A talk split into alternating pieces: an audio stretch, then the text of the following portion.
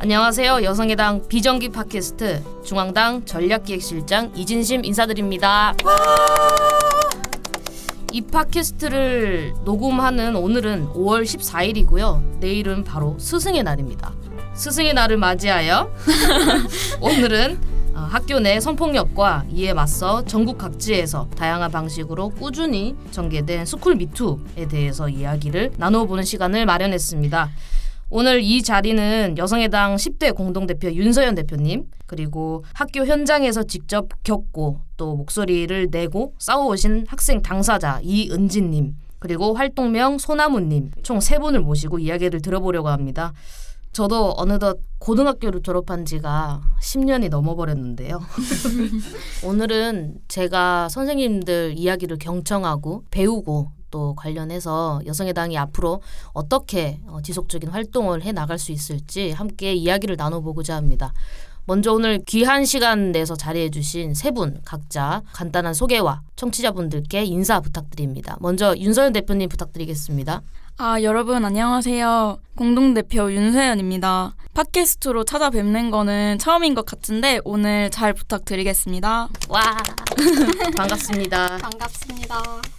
네, 그다음 이은지님. 네, 안녕하세요. 이렇게 팟캐스트라는 거를 하게 된 건 처음이라 좀 떨리는데 오늘 잘 부탁드립니다. 네, 잘 부탁드리겠습니다. 네, 그다음 소나무님. 네, 안녕하세요. 저는 활동명 소나무고요. 이렇게 팟캐스트에 출연하게 돼서 정말 영광입니다. 열심히 하겠습니다. 와, 열심히 해봅시다.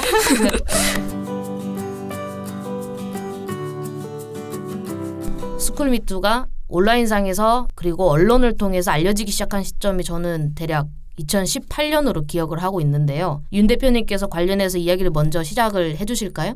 네, 어, 일단 시점이 2018년 초인 거는 맞습니다. 네. 그때 이제 용화 여고에서 졸업생들이 주체가 되어서 미투 운동을 시작하면서 스쿨 미투라는 개념이 생겨나게 되었어요. 네. 근데 사실 스쿨 미투라는 개념이 없을 때에도 예를 들면 2017년 이제 여름에 한 여고에서 남교사에 의해서 일어났던 불법 촬영 사건을 네. 트위터와 언론으로 이제 공개를 하기 시작하면서 다른 학교들에서도 이렇게 온라인을 이용해서 본인의 학교에서 있었던 일을 공론화하는 그런 일들이 진행이 됐었거든요. 음, 그래서. 시초라고 본다면 이때 2017년에 있었던 일도 네, 시초라고 같이 볼 수 있을 것 같습니다. 그렇군요.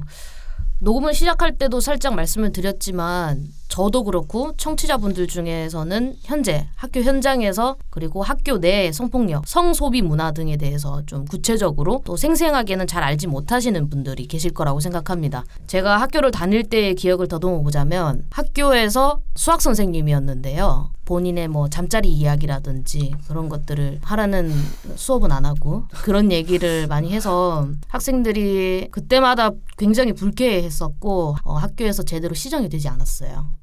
그런 이런 기억들이 있습니다. 당시에도 그런 일들이 있었지만 언론에서도 그렇고 또 예비 당원분들께서 말씀을 해주시는 것들을 들어보면 현재 상황이 좀 많이 심각하다고 생각이 좀 들었어요. 오늘 함께 해주신 학생 당사자이신 은지님과 소나무님께서 관련해서 각자의 경험을 나눠주시면 좋겠습니다. 또 은지님께서는 어, 학교 교사의 성추행에 대해서 직접 문제 제기를 하신 경험이 있으신데요. 먼저 자세한 이야기를 들어보았으면 좋겠습니다. 네, 저는 이제 스쿨미트를 두 건을 진행을 했었는데요. 이제 첫 번째는 교사 대상으로 하나, 그두 번째로는 학생 대상으로 이제 하나를 했었어요. 네. 예, 처음 이제 교사 대상은 교사 두 분 대상으로 했었는데 체육 교사가 학생들의 어깨나 등 같은 부분을 만지는데 또 특히 이제 여학생들 브라이지어 후크 있는 부분 네. 부분을 만지거나 이제 제가 당한 거를 이제 구체적으로 얘기를 하자면 교무실로 불려갔을 때 너 몸매가 왜 그래? 요즘 관리 안 하지? 딱 이렇게 말씀을 하시는 거예요. 아, 음. 아 진짜 그때는 당황해가지고 나오자마자 욕을 한 바가지 하고. 근데 이제 생각해 보니까 계속 막 억울했다가 근데 살찐 내가 잘못인가 싶기도 했다가 뭐 그런 식으로 있었고 네. 네. 이제 두 번째는 보건교사였는데 이제 그 이분은 심지어 여자 선생님이셨어요. 평소에도 이제 약간 성폭력 사건을 여자 탓으로 돌리는 듯 수업을 많이 하시기도 했었고 또 이제 제가 한번 장애물 달리기를 하다가 발목이 심하게 이제 삐어가지고 아예 들것에 실려서 보건실로 들어갔었거든요. 네. 근데 거기서 그분이 하시는 말씀이 삐었는지 잘 모르겠는데 근데 너는 원래 뚱뚱해서 발목 부어도 부은지 모를 거야. 전치 사주 나왔습니다 그거. 참, 그래서 자격이 없는. 네. 그래서 참 뭐 그 당시도 어이가 없었는데 이게 1학기에 있었던 일이고 방학 내내 생각해보고 계속 생각해보다 보니까 너무 억울한 거죠 이제 내가 왜 저런 취급을 받고 왜 난 내 탓을 했고 이러면서 너무 화났을 것 같은데. 네 맞아요 그래서 이제 얘기를 하려고 했는데 예전에는 더 심각한 사건도 사실 중학교에서 한 건이 있었거든요 근데 이게 학년 부장 선생님의 입에 의해서 완전히 덮였어요 어떻게요? 남학생이 여학생들 졸업사진을 포르노랑 합성을 한 거예요 아, 근데 그 학생이 학생 회장이 됐어요 아, 그거를 그거를 알고 나서 또 네. 된 그게 거란 공론화 말이죠? 된 뒤로요. 공론화 그 당시 여학생들이 못 시켰고 대신에 계속 항의를 하고 이거 어떻게 바꿔라라고 했는데 사실 성폭력 이 문제면 바로 이게 넘어갔어야 되잖아요. 근데 그 학생을 아낀 학년 부장이 그 사건을 덮고 음. 그거를 전교 회장으로 나갔으면은 그걸 했을 거 아니에요. 후보가 뭐 토론회 거기서 네. 한 후보가 그걸 밝혔어요. 네. 그리고 바로 그 다음 토론회 때 그 후보가 공개 사과를 했습니다. 왜죠? 어떤 이제 이게 공론화가 안 됐다 보니까 제대로 된 증거나 이런 게 학생들은 없었던 거예요. 근데 그러니- 학생들은 다 알고 있었던 거죠. 그쵸 웬만하면 다 알고 있었죠. 아. 근데 증거가 없으니까 너무하는- 어, 증거도 없는 사실을 퍼뜨려서 죄송합니다. 이제 이렇게 사과를 했어요. 아, 이제 뭐 그런 사건도 있다 보니까 저는 더 이제 선생님들을 못 믿는 그런 상황이 됐었던 거죠. 음. 못 믿을 수밖에 예, 없죠. 예. 그래서 이걸 터뜨렸던 데가 어디였냐면은 학급 회의에서 건의사항 받는 시간에 몇몇 선생님들이 자꾸 몸매를 평가하는 그런 식의 말을 한다. 음. 그거를 그만뒀으면 좋겠다라고 얘기를 했고 네. 그 학급 회의가 바로 끝나자마자 저희 반에 있던 여학생들이 와서 나도 그런 경험이 있어. 음. 그 선생 나한테도 이랬어. 그러면은 우리 같이 가서 항의를 하자라고 했더니 이제 그 학생들이 갑자기 이제 하나둘씩 빠지기 시작하는 거죠. 음. 무서우니까 사실. 음. 그리고 그렇죠. 그 보건교사와 체육교사가 이 학교에서 좀 오래 있었고 다들 정년을 앞두고 있었으니까. 그때 당시가 몇 년도인가요? 그때 당시면은 아마 17년, 18년 그랬을걸요. 이제 약간 그 스쿨 미투가 이제 많이 커지면서 저도 거기에 이제 용기를 받아서 음. 하게 된 케이스이기도 한 거죠. 그랬군요. 네. 어, 사회적으로 그런 공론화가 있었음에도 불구하고 학교 현장에서는 그것이 받아들여지지 않는 네. 그리고 음. 또 한편으로는 심각한 사건들이 많이 보도가 됐잖아요. 네. 그러다 보니까 내가 하는 사소한 이 정도는 음. 저거까지는 안 갔으니까 나는 괜찮아. 약간 요거도 있긴 있었던 것 어. 같아요. 음, 그래서 이제 이게 어- 진행이 어떻게 됐냐면 결국 이제 저 혼자 남았고 네. 그 다음에 이거를 담임 선생님께 얘기를 드리고 왜냐면 이제 학생들이 전부 알았으니까 그 다음에 이제 학생회였기 때문에 나름 또 이제 교장쌤, 교감쌤과 컨택을 할 수 있는 음, 게 있어서 음. 교감 선생님한테 얘기를 하면서 제가 요구했던 사과는 보건교사야 저랑 단둘이 있었을 때니까 저한테 와서 사과를 하시면은 그건 상관없겠다. 음. 근데 그 체육교사는 교무실 안에서 다른 선생님들이 보시는 앞에서 저한테 그렇게 말을 했기 때문에 저는 이 선생님이 공개적으로 사과를 하시거나 적어도 그 선생님들 앞에서 사과를 하시기를 바란다라고 얘기를 했고 네. 이제 바로 교감쌤은 그건 너무 과한 조치다. 그때 저는 당시 이제 전국형 자사고를 준비하고 있던 때였고 네. 그건 이제 생기부하고 그런 네. 교사들의 평가나 이런 게 굉장히 중요하잖아요. 네. 네. 그렇다 보니까 또 저를 당시 가르치고 있던 분들이기도 했었고 그러니까 더 이제 여기서 음. 더 끌고 가면은 음. 내이 평판 그러니까 생기부에 뭔가 문제가 생길 수도 있겠다 하는 생각에 그래서 그만두겠다라고 음. 됐던 거고 그렇죠. 근데 사과를 또 할 거면은 좀 제대로 했으면 좋았을 텐데 네. 그것도 아니고 갑자기 어느 날 담임쌤이 교장실에 한번 내려가 봐라 네. 이렇게 된 거예요. 갔더니 이제 교장 선생님, 교감 선생님, 그 가해 교사 두 명 이렇게 둘이 음. 갖고 총 네 명이 갑자기 앉아 있는 상태에서 저는 거기 들어간 거고, 그러니까 더 당황하는 거죠 여기서. 그리고 그냥 그거는 네. 사과 받기를 강요당하는 자리 네, 아닌가요? 맞아요. 그 정도면? 그러니까 사과 받으러 와라. 가해자랑 분리되지 누가- 않은 공간에 이제 한 공간에 같이 있게 되는 것만으로도 되게 심적으로 음. 압박이 되게 컸을 것 같고 이미 권력 관계부터가 네, 맞아요. 기울어져 있기 어떻게 때문에 오라고 할 수가 있지? 그러니까 심지어 저는 거기가 제가 사과 받으러 가는 자리인 줄도 모르고 그냥 갔어요. 그러니까요. 네, 사과는 사과인데 내가 해줬던 말이 그 정도로 심한 말이었니?를 처음에 붙이는 사과였어요. 음. 그러니까 그러니까, 사과가 아니라 내가 일단 이렇게 내가 사과함을 통보하니 너는 이해를 하라. 예, 그거죠, 딱. 본인은 억울하다라는 얘기를 덧붙이면서 어쨌거나 그런 의도는 아니었지만 사과한다. 딱 똑같았어요. 그거잖아요. 정말 똑같았어. 진짜 너가 그렇게 상처를 입을 줄은 몰랐지만 그래도 상처를 입었다면 미안하다라고 얘기를 했는데 그게 저한테는 이제 결국 그거죠. 별로 상처 입을 말 아닌데 네가 상처 입었다. 네가 예민했다. 예, 예 네가, 예민했다. 예민했다. 딱 그거고 나가는데 이제 그 교감이 계속 하는 말이 이제 일 끝난 거다. 아, 더 이상 어디 가서 얘기하지 말아라 이거죠 딱. 음. 너무 투명하네요. 그러니까 여기서 덥자라는 거잖아요. 그쵸 여기서 덮자. 음. 그러니까 이게 피해 학생들을 어떻게 구제를 하거나 그 학생들이 문제 제기를 공정하게 보호를 받으면서 할 수 있는 체계가 없으니까 맞아요. 그냥 이런 식으로 다 묻히는 거예요. 그렇죠. 그리고 그래도 상관이 없거든요. 또 이제 끝나고 나서 진짜 끝날 때까지 끝난 게 아닌 기분이었던 게 그 사과 끝나고 그 보경교사가 다시 그 보건실로 저를 불러갔어요. 그래서 1대1로 한 번 더 이제 그 교감인 단언을 했음에도 불구하고 한 번 더 약간 검증받는 느낌으로 이제 정말로 끝난 거다. 그러니까 가해자와 피해자가 있는 범죄라고 생각을 하지 않고 평화롭게 있던 학교에 어떤 문제를 발생시켰고 그 문제를 해결하기 위해서 이 피해자한테 가서 너가 원하는 방법이 이거지 이걸 내가 해줬으니 너는 더 이상 문제 제기하지 마라 라고 덮으려고 한 거 그, 그, 그대로네요 근데 약간 피해자로도 보지 않는 그런 거의 그런 기분?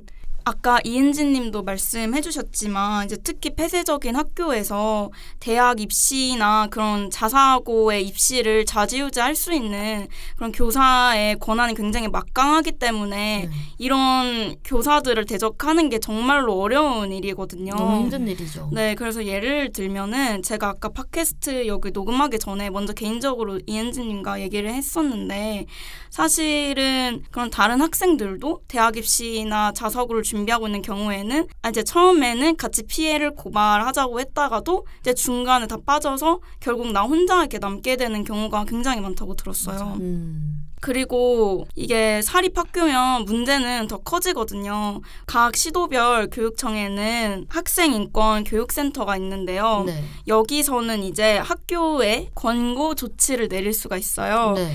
근데 이 권고 조치는 문제가 법적 효력이 없는데도 강제성이 아이고. 없는 거죠. 네, 강제성이 없는데도 사립 학교에는 이거조차도 내릴 수가 없어요. 음. 요즘 문제가 되고 있는 학교들이 비인가 대안 학교들인데 이 학교들은 예를 들면 이제 한국에서는 교육청에 인가 학교로서 인가는 받지 않았지만 학원으로서는 인가를 받았고 네. 또 이제 외국의 그런 교육 청 시스템에서 인가를 받았기 때문에 나름대로 우리는 학교다라고 음. 할수 있는 곳인데 음. 이런 곳 같은 경우는 교육청에서 학교가 아니기 때문에 어떤 감사나 어. 그런 거를 하지를 않아요. 그래서 그렇겠네요. 그래서 아마 이런 학교 안에서는 어떤 교사에 의한 그런 구타라든가 신체적인 폭력이나 성희롱 성폭행이 일어나도 이거를 사전에 방지를 할 수 있는 시스템도 없고 네. 그냥 바로 경찰에 가야지만 음. 학생들이 피해를 고발할 수 있는 시스템이에요. 음. 근데 또 사실 경찰이라는 이 마음의 장벽이 굉장히 높잖아요.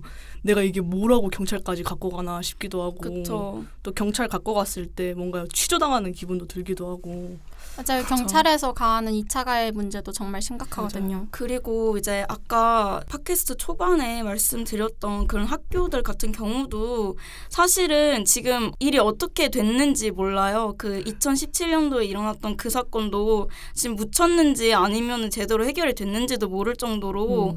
특히 사립학교 같은 경우에는 정말 교사를 임명하고 제명하는 건 학교의 재량이고 어떤 교육청에서 건들 수 있는 부분이 아니기 때문에 그냥 묻힌 사건들이 정말 많고 혹시 다들 기억하시나요? 그 2018년 초에 이제 한 되게 유명한 사립 학교에서 그 여자 기숙사를 어떤 졸업생이 기숙사가 산 옆에 바로 있는데 그 산에 있는 나무에 카메라를 설치를 해서 그 기숙사 안을 찍은 사건이었어요. 지극 정성이다. 지극 정성 정말.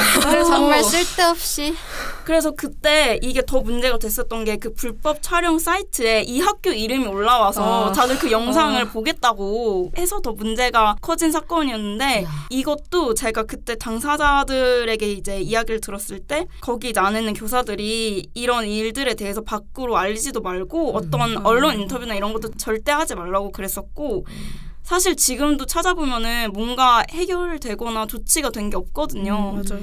그래서 그냥 특히 학교는 더욱더 폐쇄적인 공간이고 절차가 없으니까 무슨 문제가 일어나도 그냥 이렇게 넘어가지게 되는 거예요. 이은지님 경우처럼. 음, 권력 관계가 굉장히 명확한 곳이기 때문에 상호 관계도 뚜렷하잖아요. 맞아요. 학생 혼자는 더더욱이 어렵지만 둘이 셋이 넷이라고 하더라도 교사를 상대로 어떤 문제 제기를 하는 거는 정말 큰 용기가 필요한 거거든요. 앞으로 나의 이 학교 생활이 어떻게 흘러갈지 모르고 약간 불투명한 미래 같다고 해야 되나요? 그런 상황에서 해야 하는 것들이기 때문에 저는 다시 한 번 더 은지님께서 그렇게 강하게 문제 제기를 한 부분에 대해서 매우 존경스럽다는 말씀을 드립니다. 정말 네, 대단하십니다. 정말로 정말 대단하세요. 박수 한번 칩시다. 박수.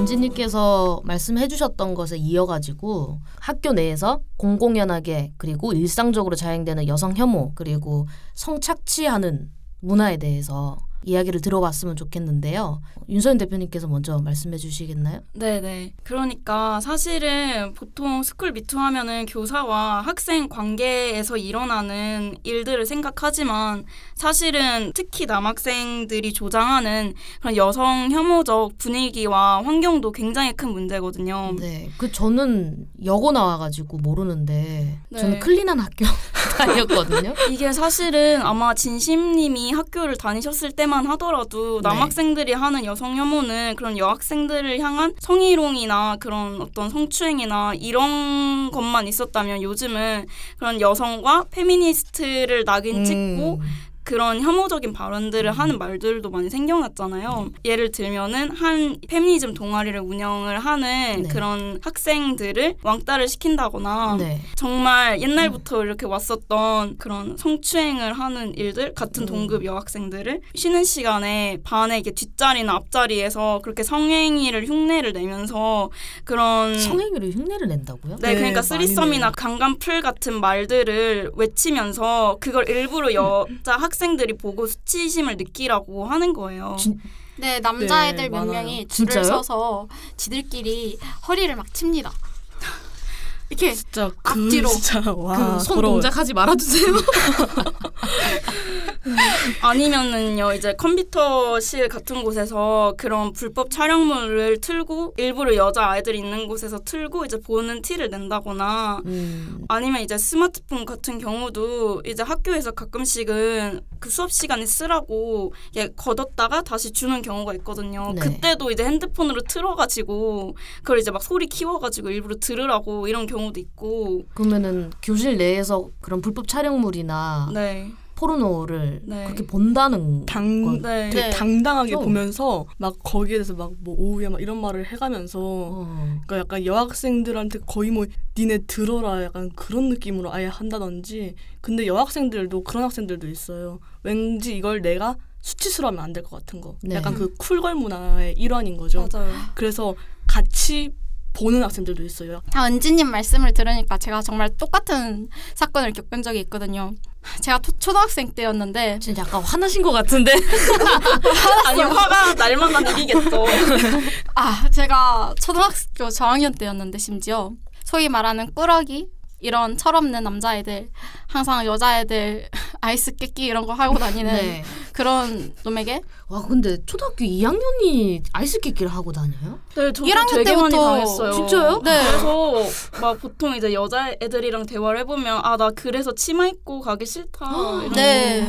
초등학교 2학년이면 몇 살이? 여, 9살 아니에요? 네. 네, 아니. 진짜 유치원 때부터 있었어요. 어 뭐를 알고 와. 하는지 모르고 하는지는 모르겠지만 그 어쨌든 반응이 재밌으니까 그냥 계속 전 짱구 이런 미디어에서 아 맞아 아. 짱구 같은 곳에서 배워서 네. 그런 것 같아요. 제 생각에. 미디어의 영향이 정말 큽니다. 저랑 10년 정도밖에 차이 안 나는데 아니 너무 놀랍죠. 아, 네, 다시 그 얘기로 돌아가서 네. 선생님이 이 아이한테 책임감을 가르쳐야겠다 싶어서 컴퓨터를 맡긴 거예요. 이 컴퓨터를 맡긴다는 것은 비밀번호를 이 아이한테만 알려줘서 전원을 끈다던가 음, 켠다던가 음, 음. 미리 세팅을 해놓는 그런 역할을 말하는 건데요. 이걸 자기 아는 남학생들한테 다 퍼뜨려서 네. 사건을 터뜨렸어요. 어떻게 자기들이 아는 성착취 사이트에 들어가서 가장 적당하다 싶은 네. 영상을 찾아 반복 재생을 해놓은 거예요.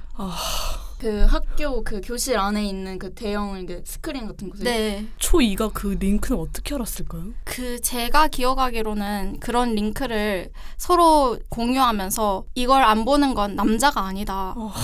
이런 그게 문화가 있었어요. 초등학교 몇 학년이라고요? 2학년. 2학년 때부터 시작 이미 그게 시작이 되어 있다라는 거잖아요. 네. 자기들끼리 그렇게 여성을 그 비하를 하고 하는 문화가 그래서 여학생들은 급식 먹고 돌아오니까 남자애들이 낄낄거리면서 그걸 보고 있어요. 그리고 여자애들이니까 남자애들은 야 와서 봐라 이러고 합류를 네. 시키는데 여자애들이니까 너 이거 알아? 너 이거 뭔 줄 알아? 이거 재밌어 보여? 너 이거 하는 거 어때? 와 진짜, 진짜. 너무 화난다. 그러니까 아홉 살이면 지 나이 그러니까 절반이에요. 아홉. 살인데도 불구하고 그렇게 여성을 혐오하고 그런 비하, 그러니까 일부러 여자 애들한테 야 너네도 저기 나오는 여자애랑 똑같아, 막 저렇게 해보는 거 어때? 이런 식으로 얘기를 한 거잖아요. 그 취급을 하는. 거죠. 네. 어쩌다 이 지경이 됐죠? 이렇게 여성 혐오를 학습한 남자 아이들은 네. 여학생들한테 일상적으로 여성 혐오를 행하기 때문에 음, 음. 거기에서 항상 여학생들은 피해자로 있을 수밖에 없어요. 왜냐하면 저도 어렸을 때 초등학생 때 네. 남학생들이 로션과 물을 섞어서 이게 정액이다 하면서 제 팔에 바르고 다닌 아. 그런 일이 있거든요. 아, 뭐라고요? 제가 잘못 들은 거 아니죠? 아 저게 뭔 소리? 아니 그게 초등학교 때 일이라고요? 네. 아, 아 지금 잠깐. 나 말문이 막히네. 네, 그리고 제가 현장 체험학습에 가서 주스를 마신다, 빨대를 꽂고 빨아 마신다, 이 상황을 보고는 너 잘 빤다, 아, 잘 빠네. 저는 이해를 못했죠. 어, 내가 내가 빨아, 빨아 마시는 게 뭐? 지금 두통 오고 빨대로 있어요. 보면 빠른 뭐 이거잖아요. 예. 근데 이게 혼자 그런 것도 아니고 그렇게 저한테 툭 던지고는 야 내가 재밌는 소리 했다 쟤한테 이런 말 내가 했다 하고 음. 자기들 무리한테 전한 거예요. 남자 애들이요. 네. 그러니까 남자 애들 무리가 저를 보면서 낄낄거리는 거죠. 아, 정말 재밌는 드립이었어. 그런 것들이 초등학교 때 일어나는 일이었다고 했는데 지금 카카오톡 방이라든지 이런 데서 남학생들이 여성을 품평하고 이런 것들과 똑같은 거거든요. 그리고 그게 맞아요. 남성 집단 문화 안에서 네. 여성을 착취하면서 자기의 존재를 과시를 하는 남성 카르텔이 그렇게 존재를 하고 있는 거죠. 그게 초등학교 때부터 이렇게 네. 생겨서 아무런 발전 없이 그대로 큰다라는 거잖아요. 그렇죠. 그러니까 이미 이미 컸겠죠. 여기 지금 손안 그러니까 네. 그래서 좀 있으면 군대에 갈 거고. 제가 우유 당번을 했는데 제가 우유 당번이잖아요. 그래서 제가 우유를 가지고 오는 모습을 보고는 우유통이 크다. 제 가슴을 보면서 그러니까 그렇게 되면은 선생님한테 가서 이야기를 해도 우, 얘가 우유 당, 당번이잖아요. 그래서 그렇게 이야기한 거예요. 이러면 너무 당연한 전개예요, 그거 진짜. 그러니까 빨대를 빠니까 그냥 빤다고 한 건데 제가 너무 예민하게 받아들인 거예요. 음. 이번 엠번방 사건 가해자들의 연령대를 보면서도 알 수 있듯이 이렇게 제 세대에서 여성 혐오를 그대로 담습하고 자란 남성들이 심각한 범죄들을 일으키고 있어요. 정말 저보다 어린 더 어린 세대의 여자 아이들은 어떤 상황일지 지금 현재 그 세대 아이들의 여성 인권의 현 위치는 어느 수준일지 정말 걱정이 되고 이 부분을 이 윗세대 사람들이 바꿔나갈 수 있는 사람들이 노력해야 된다고 봅니다. 교사들도 무슨 의미인지 알거든요. 네. 제가 초등학교 때까지는 정말 신고를 많이 했어요. 여자아이들이 어떤 성희롱을 당하는지 이게 성희롱인지 잘 몰랐지만 그래도 일단 기분이 나쁘니까 네. 놀린다라는 표현을 쓰면서 선생님들한테 신고를 했죠. 하지만 선생님들은 어떤 분들은 아 남자애들이잖아 이해해라. 남자애들이 짓궂고 철이 없고 원래 원래, 다 걔네 그러면서. 걔네는 다 원래 그래. 원래 그래. 폭력을 방관을 하는 거죠. 그렇죠. 2차 가해를 당한다고 저는 생각을 해요. 왜냐하면 그런 상황에서 너가 애초에 그 애들이랑 어울리지 않았으면 음. 그런 일 안 생겼다. 그 애들 원래 그런 애들인 줄 알지 않냐. 음. 이런 말도 듣고 그러니까 그런 것들이 그대로 이- 바로 교육 문제로 또 이어진단 말이에요. 맞아요. 그렇죠. 말씀 들어보니까 전혀 성평등이나 그 성교육에 대한 것들이 제대로 이루어지지 않고 있기 네, 때문에 없어요. 교사들 자체도 저런 식으로밖에 학생을 대하지 않는다라고 생각을 하는데 어떠세요? 은지님께서 말씀해 주시겠나요? 어 일단 제가 지금은 여고인데요. 이제 중학교 때까지만 해도 공학이고 남녀 공학이었는데 그때 당시를 생각해 보면은 방송으로 하는 성교육 시간에는 남자애고 여자애고 할 거 없이 다 잤어요. 왜 그랬냐면은 남학생 입장에서는 어차피 하던 얘기 또 하니까 나는 들을 필요 없다. 그리고 저거는 여학생 대상으로 하는 성교육이기 때문에 음. 난 들을 필요가 없다. 여학생 입장에서는 들어봤자 어차피 다 틀린 내용이고 쓸데없기 때문에 나는 안 들을란다. 음. 이렇게 돼서 전부 다 자고 보건교사가 직접 들어와서 하는 수업 기술과정이나 이런 때 교사가 있는 상태에서 수업도 가관이었죠 정말로 보통 이제 정혈 얘기를 하면은 항상 나오는 게 몸 조심해야 된다 대부분 이제 몸 조심해야 된다 그거였고 정혈통을 전 배워본 적이 없어요 근데 심지어 저는 뭘 배웠냐면 피임법을 배웠는데 그중 자연 피임이라면서 배란기에 질내 사정하면은 그게 피임이다는 배웠어요 아, 저도 저렇게 배웠어요. 저도 이거는 저도 배웠어요. 드디어 공통점을 찾았다.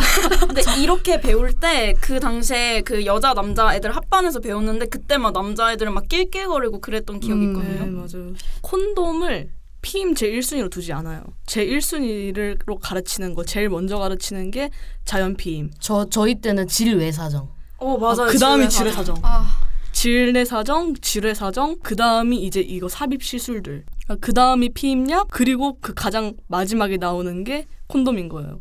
여성에게 부담이 지워지는 순서대로 남자가 해야 되는 건 콘돔 하나밖에 없는데도 이 앞에 거는 뭐 실패하면 여성이 임신을 하거나 실패하면 여성에게 부장이 돌아가는 다 그런 방법들이잖아요. 그러니까 거의 그런 순서대로 가르치는 거예요, 계속. 그리고 이게 사실은 우리가 여태까지 했던 얘기는 성교육 이야기를 한 거잖아요. 근데 사실 성평등 교육도 학교에서 이루어져야 되는 거예요. 그러니까 단순히 이제 어, 여자도 뭐 축구 선수를 할 수 있고 남자도 간호사를 할 수 있어요가 아니라 이 현 지금 남자 애들이 스마트폰으로 그렇게 불법 촬영물을 교실에서 튼다거나 그런 여성 혐오적인 욕설을 그냥 아무렇지 않게 남성 연대를 만들기 위해서 하는 이런 문화를 비판하면서 올바른 길로 인도를 할 교육이 필요한데 일단은 그런 교육 자체를 교사들도 못 받고 있죠. 그러니까 그렇죠. 교사들도 이런 문화가 있는지 모르는 교사들도 분명히 있을 거라고 생각을 해요. 그래서 교사들부터 먼저 교육이 이루어져야지 그래야 학생들도 지도를 할 수 있을 거라고 생각합니다. 네. 저는 그리고 특별히 저희는 미디어 세대잖아요. 미디어에서 보게 되는 소위 말하는 야동, 여성 혐오적인 문화 콘텐츠를 쉽게 접할 수 있는 환경 자체가 너무 안 좋다고 생각을 해요. 그게 계속 여성 혐오적인 사고관으로 이어지는 거죠. 되게 일상적인 데에서 차례차례 이걸 만들어가는 거죠. 그런 여성 혐오 문화들을. 교 내에서 여성 혐오 문화와 범죄와 그런 환경은 나날이 갈수록 진화를 하는데 불구하고 이렇게 성평등 성교육은 이렇게 후퇴를 하는 모습을 네. 아직도 지금 보고 있습니다. 여성의당에서는 변화하는 시대 흐름에 맞게 성교육과 성평등 교육을 개편하도록 하겠습니다. 학교는 곧 사회 축소판이라는 말이 있습니다. 현재 학교에서 학생들이 겪어야만 하는 그런 교내 성폭력들은 사실 어찌 보면 한국 사회를 그대로 비추는 거울이라고 생각을 하는데요. 아주 셀 수 없이 많겠지만 그 중에서도 지금 한국 사회에서 어떤 문제점들이 특히 학생들 그리고 학교 밖 청소년들까지 이분들에게 직감적적으로 악영향을 미치고 있는 건지 함께 얘기를 좀 나눠봤으면 좋겠는데요. 윤서연 대표님 먼저 해주실까요? 제가 이제 고등학생이 됐을 때 나왔던 프로그램이 프로듀스 101이라고 혹시 다들 아시나요? 음, 알죠. 알죠. 거기를 알죠, 알죠. 보시면 그 이제 아이돌이 나와서 교복을 입고 춤추는 그런 장면들이 네. 있어요. 네. 그리고 꼭 이 프로듀스 101뿐만 아니더라도 많은 아이돌들이 교복을 성적 대상화해서 입는 경우가 음. 있습니다. 네. 그럼 당연히 일반적으로 교복을 입고 다니는 학생들을 봤을 때도 성적 대상화를 생활을 할 수밖에 없는 그런 사회 분위기를 만들 수밖에 없어요. 그렇죠. 학생이라는 자리를 그런 식으로 성적 물화를 시키는 문화를 만드는 거죠. 그래서 예를 들면은 최근의 문제도 아니고 이것도 한참 전의 일이지만 그 교복 마이 안에 그 틴트 주머니가 있어서 아, 한참 맞아요. 논란이 됐었잖아요. 아, 네. 그리고 그 남학생들의 교복 사이즈와 비교를 하면서 여학생들의 교복은 정말 유치원생이 입는 교복의 사이즈와 거의 비슷하다 이런 식으로 음. 해서 문제도 됐었는데 사실 이런 부분에 관련해서 기사 댓글 같은 걸 보면 학생들이 워낙 교복을 줄여서 입으니까 네. 처음부터 네. 교복이 그렇게 나오는 건데 도대체 뭐가 문제냐 이렇게 말씀을 하시는 어른들이 있더라고요. 음. 사실 저희 학교에서도 교복을 한번 바꾸려고 했었어요. 뭐 후드티 뭐 이런 거 하자. 그리고 저도 이제 여기서는 또 회장단이어서 같이 참여를 했었는데 니들이 원해서 줄여놓고 갑자기 키워달라니 뭔 소리냐 이렇게 돼갖고. 근데 이게 근본적으로 생각을 해보자면 그렇게 학생들은 TV를 봤을 때 그런 되게 예쁘고 마른 아이돌이 그렇게 짧은 교복을 입고 나오니까 당연히 그렇게 입어야지만 내가 예뻐질 수 있다고 생각을 하기 때문에 줄이는 거고 당연히 영향을 받을 수밖에 네, 없죠. 영향을 받기 때문에 그거를 이제 학생들 탓으로 돌릴 게 아니라 아무리 TV에서는 그렇게 교복을 성적 대상화 할지라도 교복 을 처음부터 이렇게 줄여서 만들고 성적 대상화를 하도록 만들면 안 되는 거죠. 그 부분도 정말 문제인데 저는 개인적으로 정말 심각한 사회 문제라고 어렸을 때부터 느껴왔던 것이 이 남성 사회의 야동이라는 불법 촬영, 성착취 영상들을 일상화해서 보는 그것이 정말 가장 큰 문제라고 생각합니다. 그리고 최근에 이제 안티 페미니즘 집회가 있었잖아요. 이렇게 여성이 물화되고 목소리가 지워지는 것에 대해서 이제 목소리를 교내에서 낼 때도 그런 남학생들에게 폭력적인 어떤 행동들을 이렇게 겪으셨을 것 같은데 다른 반에 한 학생이 있었거든요. 그 여, 여학생이 이제 책상 위에 비웨이브 시위 스티커를 붙였는데 낙태를 금지하는 법 그거에 대해서 반대하는 시위였거든요. 거기에서 이제 남학생들 무리가 와서 직접 그 학생한테 대놓고 매갈년이라고 대놓고 욕을 하기도 했었고 음. 그리고 그 학생이 없었을 때 거의 뭐 페미니즘의 대표 서적으로 나오는 이제 82년생 김지영 그 책을 가져가거나 뭐 들었던 바로는 그 스티커를 뭐 찢었다고 했나 뭐 그런 얘기까지 들었던 것 같아요. 그러니까 예를 들면은 이제 대학생들 같은 경우에는 에브리타임이라는 앱을 쓰거든요. 근데 네. 거기에 보면 익명으로 글을 네. 쓸수 있는 게시판이 있는데 그때 그러니까 82년생 김지영이 영화로 나왔을 당시에 뭐 82kg 쿵쾅쿵쾅 김지영 보러 가는 사람 없겠지? 우리 학교 페미니스트 없어서 너무 clean해 막 이런 글도. 있었고 저는 개인적으로 제 친구가 이제 겪었던 일이 있는데 친구가 이제 페미니즘 동아리를 운영했었거든요 고등학교에서 근데 남학생 여학생 가리지 않고 이 학생을 어떤 페미니스트로 낙인을 찍어서 왕따를 시켰어요. 어 그래서 예를 들면은 이제 그 친구가 쉬는 시간에 밖에 있다가 안으로 들어왔을 때 어어 제봐 제그 매갈련 있잖아 이런 식으로 얘기를 하기도 하고 그래서 친구가 이제 전학을 다른 학교를 가게 됐는데 이제 또 거기서도 페미니즘 동아리를 한 거예요 친구는. 근데 거기서도 비슷한 일이 일어나서 지금 힘들어하고 있다고 들었습니다. 남학생들과 사귀는 여학생들의 경우에는 페미니즘에 대해서 관심만 가지더라도 남학생들로부터 가스라이팅을 가- 당하는 경우가 굉장히 많아요. 어, 너 페미냐? 너 메갈이냐? 왜 그런 거 하려고 해? 왜 거기에 관심 가져? 이렇게 해서 원천 타- 차단을 시켜버리거든요. 나 이런 거 하는 여자랑 안 만나 이런 식으로요. 네. 그래서 이런 식으로 일상에서 남성들과 접촉하면서 이 남성들이 여성 혐오를 자행하고 있다면 같이 관계하고 있는 여성들은 거기에 피해자가 될 수밖에 없는 거죠. 그러면서 페미니즘에 대한 거부감도 자연히 생기고요. 거기에 남성들에게 그런 심각한 수준의 혐오를 받는 것에 굉장한 두려움을 가지게 되는 거라고 생각을 해요. 저 때와는 다르게 학교 내에서 페미니스트로 낙인이 찍히면은 왕따를 당한다든가 이런 문화들이 지금 거의 정착이 되어 있는 것 같거든요. 그래서 이런 것들이 예전과는 다르게 또 다른 어려움으로 다가오는 문제점이라고 생각을 합니다. 이거를 어떻게 하면 타개를 해 나갈 수 있을지 얘기를 한번 더 해봤으면 좋겠습니다. 네, 지금까지 학교 현장의 생생한 얘기를 들어봤습니다. 이것들이 지금 현재 한국 사회의 문제점까지 자세하게 드러난다고 생각을 하는데요. 관련해서 활발하게 활동을 하고 있는 어, 우리 개인뿐 아니라 활동 단체들 또한 있습니다. 그중 하나로 교육계 재리 프로젝트를 말씀을 드리고 싶은데요. 지난해 4월까지 학교 내에서 벌어지는 성폭력 고발건에 대해서 청원이나 연대, 민원 그리고 뭐 전화 총공과 같은 것들을 진행을 하기도 했고요. 교내 성폭력 고발 학교 리스트를 공개를 하거나 또 교내 성폭력 근절 법안 제정 운동을 하기도 했습니다. 그리고 여러 차례 오프라인에서 시위도 진행을 하기도 했었습니다. 교육계 제리 프로젝트에서 공개한 어, 교내 성폭력 학교 리스트에 올라와 있는 고발 학교는 자그마치 73곳에 달하고요. 교육계 제리 프로젝트에서 가장 중점적으로 내세운 내용 두 가지를 먼저 소개를 좀 해볼까 하는데요. 첫 번째는 원 스트라이크 아웃제 그리고 두 번째로는 학생 인권 보호법 제정 요구입니다. 첫 번째로 원 스트라이크 아웃제라는 것은 2015년도에 시행이 되었던 것 중에 하나인데요. 교육계에서 비리를 저지른다거나 성폭력을 저질렀을 때 교원 자격증을 한 번에 박탈을 해버리는 제도입니다. 그런데 이것이 2015년도에 무너졌던 것이 전국적으로 일괄적으로 시행이 되지 않았고 그리고 어, 이를 심사하는 장의 주관적인 판단에 의해서 좌지우지되었기 때문에 그대로 무너진 측면이 있습니다. 근데 교육계 제리 프로젝트에서는 이 원 스트라이크 아웃제가 교육감이 주도를 하는 것이 아니라 교육부에서 주도를 해서 전국 단위로 시행이 되어야 한다라고 말하고 있는 내용이고요. 네. 그리고 제가 봤을 때는 또 중요한 부분이 이게 사립학교에도 적용이 될 수 있는지 여부가 굉장히 중요할 것으로 보입니다. 네. 항상 교육부에서는 뭔가를 내놓는데 이것이 사립학교에는 적용되지 않는 경우를 굉장히 많이 봤고 이때도 그랬기 때문에 네, 사립학교에도 국공립 사원에 준하는 네. 그런 법안을 만들 수 있도록 해야 합니다. 네.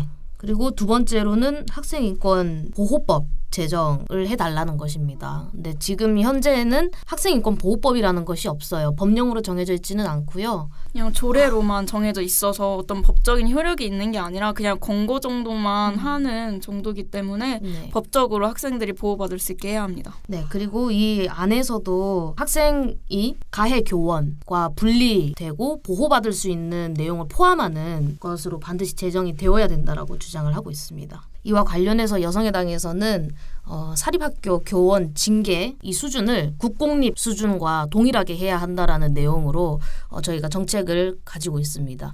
스쿨미투가 제기된 학교 중에서 80%가 사립학교고요. 그럼에도 불구하고 사립학교법에서는 이제 징계 권한이 학교 법인한테 있어가지고 가해 교사가 재임용되는 것들 그리고 학생들의 안전권 그리고 가해 교사와의 분리가 되지 않는 것들이 그대로 이제 방치가 되고 있습니다. 이것 때문에 사립학교 교원 징계에 대해서도 국공립과 준하도록 개정할 필요가 있다라고 저희는 주장하고 있습니다. 아 정말 무엇보다 사립학교와 국공립학교의 처벌 기준을 동일하게 한다는 부분이 정말 마음에 와닿네요. 어, 일단 저도 공립을 나오긴 했지만 현재는 또 사립학교에 다니고 있기도 하, 하거든요. 네. 그리고 이제 교사에 대해서 뭔가 요구하기가 굉장히 힘들다는 거를 제가 또 실감을 하게 됐기 때문에 네. 교육부 쪽에서 이렇게 일괄적으로 전국적으로 시행할 수 있다라는 거, 그 다음에 또 국공립이랑 사립의 처벌 수위를 똑같이 한다라는 거에 대해서 네, 정말 좋은 것 같다라고 생각을 합니다. 사립학교 같은 경우에는 교사를 임명하는 재량권이 이제 학교에 있고 모든 그런 교육과정이라던가 교사라든가 프로그램을 정하는 거는 학교에서 정하는 것이기 때문에 네. 과연 이 처벌을 그 국가가 얼마까지 관여를 할 수 있을 것인가 하는 문제점은 있을 것 같아요. 그래서 여성의당에서는 포기하지 않고 계속해서 사립학교에 다니는 학생들도 안전하게 학교를 다닐 수 있도록 하겠습니다. 와!